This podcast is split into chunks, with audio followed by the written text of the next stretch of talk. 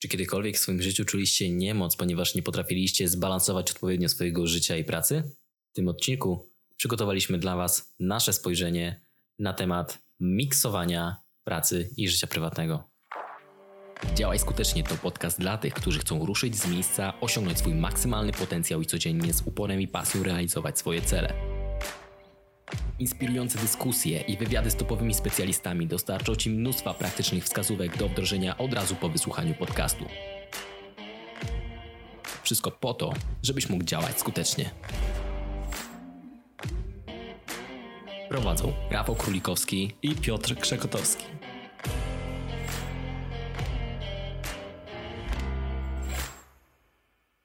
Cześć, witajcie w kolejnym odcinku podcastu Działaj Skutecznie. Dzisiaj porozmawiamy o tym, dlaczego work-life balance to mit i pokażemy Wam sposób na to, jak w pełni cieszyć się życiem prywatnym, zawodowym czy tworzeniem własnego biznesu w jednym czasie. Opiszemy też zjawisko work-life mix, czyli zjawisko, w którym to praca ma stanowić przedłużenie naszego życia prywatnego oraz być przyjemnością, a nie przymusem. I pokażemy również, jak działa to na naszym przykładzie. Tak jak to powiedziałeś, chodzi głównie o to, żeby nie szukać rozgraniczenia między szczęściem, spełnieniem, życiem prywatnym, a biznesem czy właśnie pracą. Dlatego, że tak naprawdę nie ma to najmniejszego sensu i tutaj będzie kolejny odcinek, w którym powołam się na słowa Tonego Sajecha, czyli założyciela firmy Zapos, który powiedział musisz kochać grę, w którą grasz, żeby być w nią naprawdę dobry. Musisz nią żyć przez całą dobę. Więc w momencie, kiedy chcecie być naprawdę dobrzy w jakiejś rzeczy, nie możecie szukać owego rozgraniczenia, czyli work-life balance. Dobra, czyli do rzeczy. Work-life mix, e, jak to, jakby, jak przeplatasz sobie ten życie i biznes, czy w ogóle może łączysz te dwie sprawy, wiesz, wiesz prywatne? co? W momencie, kiedy po raz pierwszy usłyszałem, po raz pierwszy zacząłem planować e, swoje życie, swoje działania, no to usłyszałem o pojęciu work-life balance. I przez pierwszy rok takiego planowania bazującego na work-life balance, czyli żeby e, odpowiednio sobie rozgraniczyć życie biznes czy życie pracę, mm, no to powiem Ci, że polegałem na każdym etapie. Każdy etap e, zawaliłem, dlatego że e, no było mi bardzo ciężko to rozgraniczyć. Było mi bardzo ciężko e, tworzyć takie plany oparte, oparte na wiesz, dwóch zupełnie innych rzeczywistościach. Natomiast, e, natomiast e, po tym roku ja zrozumiałem, że tak naprawdę rzeczą, którą lubię, jest to, kiedy to, to, to, to praca się przeplata z życiem. Ona jest cały czas w nim obecna, kiedy mogę się w niej zanurzyć, kiedy mogę się tak naprawdę trochę jej oddać. No i szczerze mówiąc, dzisiaj walczę trochę z tym, trochę z pracoholizmem tak naprawdę, bo, bo tą pracę lubię, natomiast gdzie jest ta granica e, pracowania, gdzie jest ta granica oddawania się życiu prywatnemu, tego jeszcze szukam, jestem na tym etapie, że szukam, natomiast dużą pomocą okazał się właśnie work-life mix, gdzie mm, to wszystko po prostu jest zespolone e, z życiem prywatnym. Jakby tutaj jeszcze warto wspomnieć, że pracujesz przede wszystkim też z domu, jakby twoje, twój dom jest twoim biurem. A powiedz mi, czy nie przeszkadza ci to na takiej zasadzie, że po prostu yy, jako, że masz biuro w mieszkaniu, czy czasami nie jest jakoś ciężko tego rozgraniczyć? Że, czy, czy może działasz na takiej zasadzie, że pracujesz od tej godziny do tej godziny, później masz całkowicie yy, wyłączony komputer, całkowicie jakby poświęcasz się już tylko tu i teraz? Przede wszystkim tutaj są ważne dwie kwestie. To, jakie ja założenie sobie podjąłem na początku, zanim zacząłem pracować w domu, to było założenie, które usłyszałem od Jacka Ma, czyli założyciela Alibaby, który powiedział, że on pracuje w systemie 996, czyli przez 6 dni w tygodniu pracuje od godziny 9 do godziny 9, czyli od godziny 9 rano do 21. I to mnie zainspirowało do tego, żeby spróbować zacząć działać w podobnym systemie, czyli mniej więcej, tak jak rozmawialiśmy w pierwszym odcinku o naszym wstawaniu, e, jest to wstawanie między 6 a 7. W tym czasie robisz sobie e, rutynę. O 9 jesteś gotowy do pracy, potem do 9 pracujesz i po 9 masz już czas, czy to na czytanie książek, czy właśnie na, na wyjścia ze znajomymi. Jesteś tak naprawdę w 100% w tej metodzie produktywny. A Czyli na dobrą sprawę tak jest. poświęcasz całe 12 godzin na pracę. Czyli tak jak wspomniałeś, to jednak już jest e, pracoholizm. Co w momencie, kiedy... Czy to jest właśnie tutaj pracoholizm jest pojęciem relatywnym tak naprawdę, no bo, bo jak, co jest miarą pracoholizmu? Czy pracoholizm to jest wtedy, jak ty pracujesz i się wypalasz, czy pracoholizm jest wtedy, jak pracujesz i robisz coś, co się kręci? Jak zmierzyć pracoholizm? Tak naprawdę jest to, jest to bardzo trudne. Natomiast druga rzecz w, tym, w, tym, w tej pracy w domu, o którą ty pytałeś i, i o której też chciałbym powiedzieć, to jest to, że ona też może szybko prowadzić do wypalenia w kontekście tego, że jeżeli nie zmieniasz miejsca i cały czas pracujesz w domu, nie idziesz na przykład do kawiarni, czy nie idziesz do jakiegoś kołorku raz na jakiś czas, no to wydaje mi się, że zaczynasz trochę wariować. Mhm. Czyli na jakiej zasadzie? No tak naprawdę musisz pomyśleć o tym w ten sposób. Ty przez 12 godzin w, normal, w ciągu normalnego dnia no siedzisz jednak sam de facto w tym mieszkaniu, tak? Mhm. I, I to jest takie, że już po jakimś czasie jednak szukasz po prostu różnych form kontaktu z tymi ludźmi, natomiast mi pomaga to, że, że no regularnie raczej staram się pracować też i w domu, ale też w, takich miejscach jak kawiarnie. I, Czyli żeby nie zwariować po prostu jakiś kontakt z innym człowiekiem. On musi być zachowany, bo, bo historie innych ludzi, jeżeli posłuchacie sobie innych podcastów i, i też tam e, dojdziecie do historii ludzi, którzy pracują zdalnie czy z domu, no to, to jednak po jakimś czasie, trzech, czterech, pięciu miesiącach zaczyna im brakować po prostu ludzi. Dobra. No ja już opowiedziałem trochę o sobie, a z twojej perspektywy jak to wygląda, jak ty łączysz, jak to w ogóle u ciebie jest, co tam się dzieje, jeśli chodzi o tą sferę zawodową, jeśli chodzi o tą sferę prywatną, no i jak to łączysz. Dobra, no przede wszystkim jakby u mnie też powinno się to przeplatać w jakiś sposób, e, zarówno te życie prywatne, jak i zawodowe. Nie jestem w stanie poświęcić całkowicie jednej rzeczy. Niemniej jednak mogę jakby przeważyć nad jedną rzeczą, czyli powiedzmy 80% uwagi swojej poświęcam na właśnie tą jedną rzecz, która mnie w danym momencie interesuje, czy to będzie work, czy to będzie life. Natomiast y, 20% pozostaje na tą drugą wartość. Y, I jakby moje założenie jest takie, żeby utrzymać ten y, swego rodzaju taki, taką równowagę między jednym a drugim, to jest po prostu konsekwentne planowanie i trzymanie się tego. Planowanie działań. Ja akurat osobiście planuję codziennie, natomiast wiem, że niewiele osób jest tak naprawdę w stanie charakterem też to zrobić, prawda? Bo to też zależy od charakteru. Jeżeli jesteś bardzo osobą ekspresyjną, no to raczej ciężko będzie ci rozplanować sobie każdy dzień, nie pozostawiając tak naprawdę niczego na, na, na jakieś zewnętrzne czynniki. Natomiast jeżeli chodzi o jeszcze taki mm, czynnik, który na pewno wpłynie na, na to, żeby ta praca była wydajniejsza i żeby fajnie się to wszystko y, uspójniało, no to jest przede wszystkim zauważenie tego. Ja, ja osobiście tak y, podchodzę do tego, żeby też tak na dobrą sprawę poświęcasz y, pewien okres swojego życia, powiedzmy te 3-5 lat, ilekolwiek tam to będzie na, na osiągnięcie jakiegoś takiego pewnego poziomu, który będzie cię na tyle satysfakcjonował, że będziesz mógł obniżyć swoje standardy, a jednocześnie właśnie móc poświęcić się dalej tej, tej drugiej perspektywie, czyli na przykład temu słowu live w tym przypadku. Także ja do tego podchodzę tak, że 80% czasu poświęcam w tym momencie na, na, na tą pracę nad, nad sobą, pracę nad y, własną przyszłością, natomiast później powiedzmy właśnie za te 5 lat, kiedy osiągnę ten pułap, który sobie już rozgraniczyłem, wtedy te wartości mogą się zmieniać. To jest też priorytetyzacja taka zadań. No dobra, masz takie podejście, że kilka lat teraz, y, kiedy jesteś młody, jesteś w stanie poświęcić na to, żeby na tą swoją przyszłość zapracować.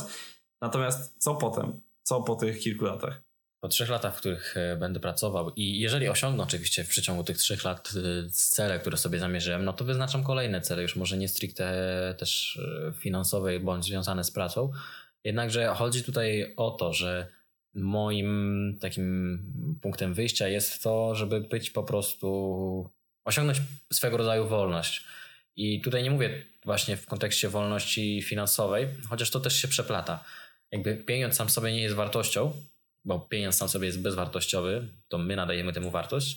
Niemniej jednak chodzi o to, żeby za te właśnie środki finansowe, środki też emocjonalne może, być swego rodzaju taką osobą wolną, czysto zgodną ze sobą i móc zrobić cokolwiek mi się zechce tak naprawdę. Czyli jednym zdaniem, co cię motywuje do tego, żeby w tym uproszczonym modelu poświęcam 3 lata ży życia w zamian za 30 lat e, czegoś więcej, spełnienia i szczęścia na przykład?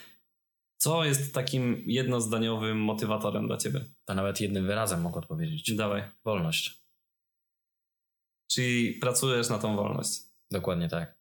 Okej, okay, ja pytam, bo, bo u mnie to ten mechanizm działa dokładnie tak samo, że rzeczywiście chciałbym, chciałbym trochę odwrócić, odwrócić ten powiedzmy przebieg kariery, który jest standardowy i polega na tym, że e, idziesz na studia, zaczynasz pracować, w pewnym wieku się być może dorabiasz, być może się nie dorabiasz, no i jakoś sobie tak żyjesz z dnia na dzień, natomiast Mm, wyznaje dokładnie taką samą zasadę, czyli że chce poświęcić swoje lata teraz na pracę, na budowanie czegoś, co, co w przyszłości zaprocentuje. I głównymi motywatorami do tego są to, żeby właśnie być wolnym, wolnym finansowo, ale przede wszystkim, żeby być zabezpieczonym w pewien sposób i móc podróżować e, w dowolne miejsce na Ziemi bez przeszkód. I to jest jakby ta myśl, która cię motywuje, która mnie motywuje tak naprawdę do wstawania rano z łóżka. Mhm. No, warto też wspomnieć, chyba podróżować w dowolnym standardzie, jaki ci się zamarzy. Tak, to też jest chyba. To, to też jest ważne. Jakby podróżować już możesz w tym momencie, no to sprawia, jak się człowiek uprze. Natomiast jakie, nie, nie, żeby też nie było, że jestem przeciwnikiem podróży budżetowych, bo miałem ich mnóstwo do tej pory. Natomiast podróżowanie na, na pewnym standardzie jest na pewno dużym, dużym plusem. Taki komfort psychiczny później jeszcze człowiek ma. Dokładnie. Motywację mamy już za sobą, natomiast ja chciałbym jeszcze nawiązać moim kolejnym pytaniem do tego, co mówiłeś wcześniej, czyli e, chciałbym zapytać konkretnie, jak ten twój dzień teraz wygląda, jak go przeplanowywujesz, żeby, żeby zachować ten miks. Dobra, w kontekście planowania wygląda to w taki sposób, że ja każdego wieczora sobie planuję następny dzień. I to nie chodzi o to planowanie co do godziny, tylko raczej o pod względem takich konkretnych punktów do zrobienia, konkretnych zadań. Jest ich pięć każdego dnia jest pięć. Każdego dnia jest mhm. pięć. Każdego dnia wyznaczam sobie pięć zadań. Czasami są to jeszcze jakieś zadania dodatkowe, po prostu zapisuję je, żeby je nie zapomnieć. Natomiast te pięć zadań to są te pięć kluczowych zadań, na których się skupię w pierwszej kolejności. I są to zadania przede wszystkim, które wnoszą jakoś, jakkolwiek jakąś wartość dla mnie. Czyli nie są to zadania na zasadzie posprzątaj mieszkanie bądź wynieść śmieci, tylko zadania, które faktycznie coś, coś, coś jakby przybliżają mnie jakkolwiek do, do tego mojego konkretnego celu. Czyli może to być zarówno taki stan zadaniowy bardziej skondensowany na, e, skierowany na właśnie na biznes, może to być bardziej takie odpoczęcie, czyli powiedzmy właśnie czytanie. Mm, również to jest zadanie. Chodzi o to, żeby też te pięć zadań nie było mm, bardzo wyniszczających i trudnych, prawda? Bo ty każdego dnia, to na tym polega, że każdego dnia musisz je wykonać i jeżeli one będą zbyt trudne, to okej, okay, pierwszego dnia sobie poradzisz, drugiego sobie poradzisz, ale nie dasz rady tak przez kolejne kilkaset y, tygodni tak naprawdę y, z nimi żyć. Dlatego warto, żeby właśnie zwrócić uwagę na to, żeby te zadania mimo wszystko były na tyle y, łatwe, na tyle proste, żeby dało radę je zrobić, mhm. powiedzmy w przeciągu 3, 4, 8 godzin. Natomiast to, co jeszcze warto wspomnieć przy tym, to to, że ja osobiście planuję, ale to nie jest dla każdego, bo wiele osób, szczególnie osoby te bardziej ekspresyjne, mhm. nie są w stanie po prostu utrzymać, bo to jest wbrew ich e, naturze, wbrew ich, e, jakby nie są zgodne ze sobą. Ich osobowość nie jest powiązana z tym, żeby planować swój dzień. Oni wolą bardziej spontanicznie podchodzić do tego dnia. I dlatego też dzielimy e, ludzi na tych, co planują i na tych, co wolą spontaniczne wypady, prawda? A ja powiedz... nie mam nic do do spontanicznych e, wypadów, ani spontanicznych takich akcji. Niemniej jednak ten plan musi być, a to, że on uwzględni jeszcze jakiś po prostu bufor czasu na, na coś dodatkowe, bo wiadomo, nie da się wszystkiego zaplanować. Często są akcje, które po prostu no, wypadają danego dnia i nie jesteś w stanie nic na to poradzić. Dlatego ten bufor czasowy zawsze jakiś tam jest. A powiedz mi, czy czy te pięć zadań dzielisz sobie na jakieś grupy, na jakieś sfery życia? Czy, czy one są raczej monotematyczne i, i ty preferujesz laserowe skupienie na, na jakimś celu? Jeżeli chodzi o jakieś grupy, czy taki podział, jakby wiele jest podziałów. Mi się wydaje, że każdy już powinien to według swoich preferencji dopasować, bo jedni mówią o, o tych o, o bodajże sześciu sferach życia, że tam masz przyjaźń, rodzinę, Yy, chyba finanse, edukację i tak dalej, i tak no tak, dalej. To, to, to są schematy, które możesz znaleźć w internecie i tam jest tak, przeróżne, tak. przeróżne. Także ja osobiście jest.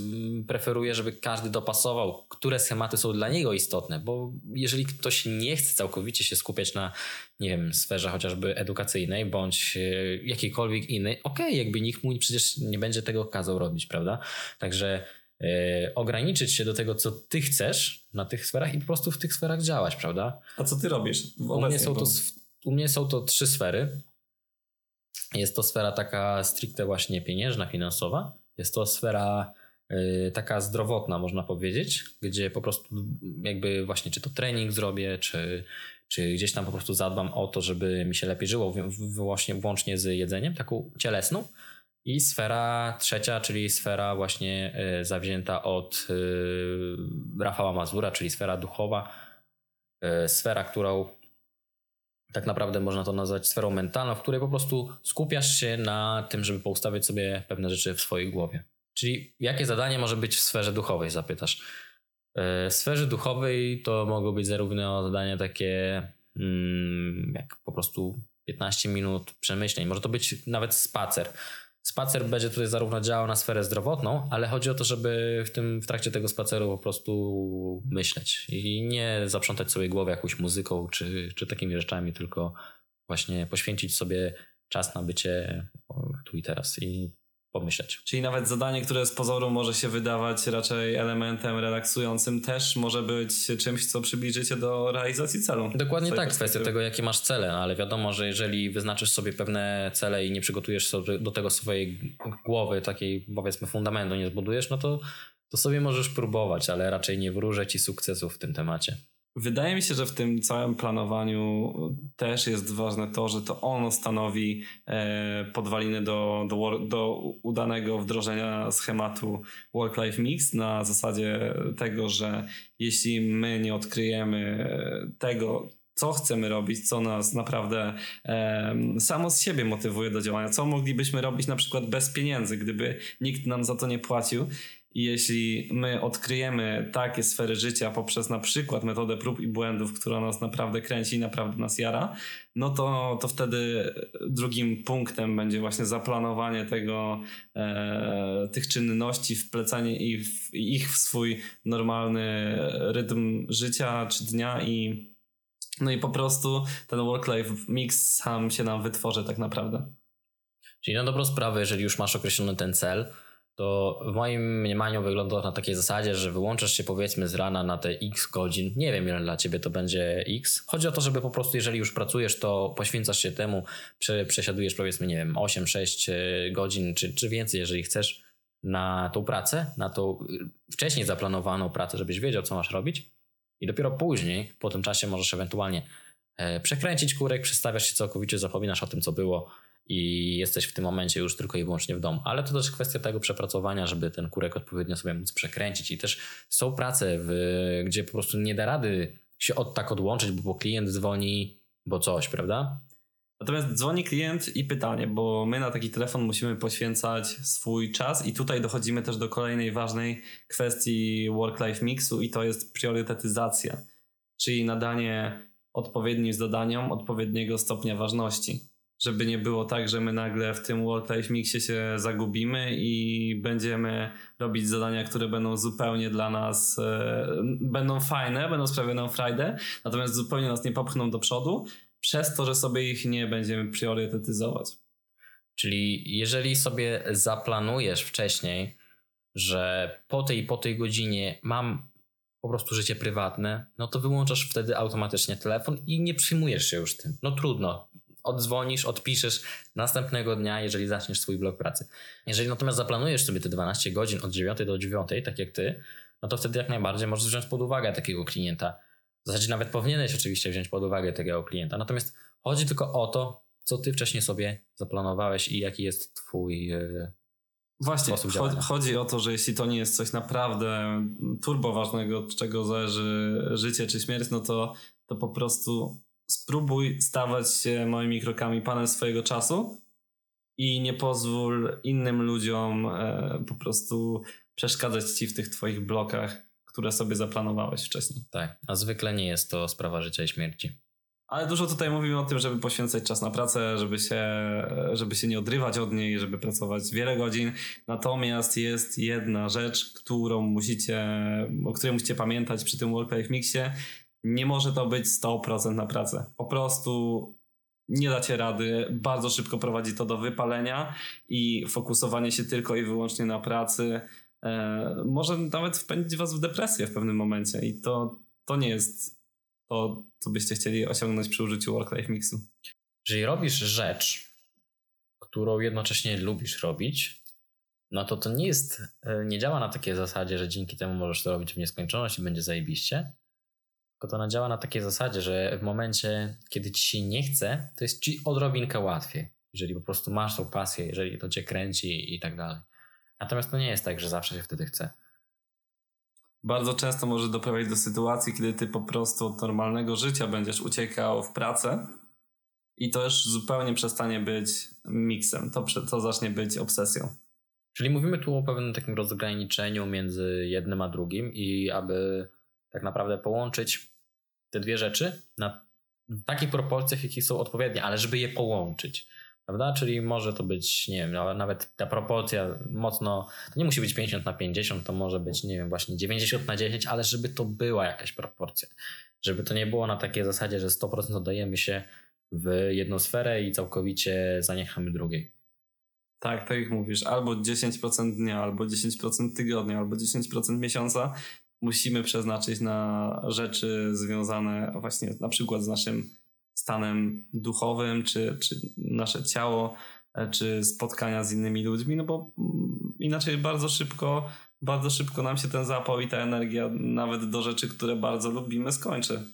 Dokładnie tak, a jeżeli już mowa też o, o tym, że te, te, te działania muszą być skuteczne i tak naprawdę swego rodzaju dziury, które są w naszym planie, też pochodzą tak naprawdę z, z, z pewnego takiego mm, zaniechania wcześniejszych y, proporcji między tym, co ważne, tym, co nieważne, tym, co można, tym, czego nie można, tym, co trzeba, tym, czego nie trzeba, bo tak naprawdę wszystko, co robimy, jest uzależnione tylko i wyłącznie od tego, kim jesteśmy. I to, o czym tutaj powiedzieliśmy, jest też bardzo ważne w kontekście tego, że my potrzebujemy czasu na przerwę, czasu na e, zrelaksowanie się, czasu na, na zajrzenie na przykład w głąb siebie.